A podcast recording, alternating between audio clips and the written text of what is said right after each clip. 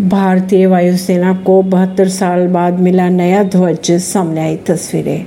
भारतीय वायुसेना प्रमुख, एयर चीफ मार्शल के अनुसार, बहत्तर साल बाद रविवार को प्रयागराज, यानी कि उत्तर प्रदेश के प्रयागराज में इक्यानवे वायुसेना दिवस समारोह में वायुसेना के नए ध्वज का अनावरण भी किया गया। नीले रंग के इस ध्वज के ऊपर बाएँ कोने में भारतीय तिरंगा भी शामिल है, जबकि दाएँ कोने पर वायुसेना का चिन्ह है। परवीन सिंह नई दिल्ली से।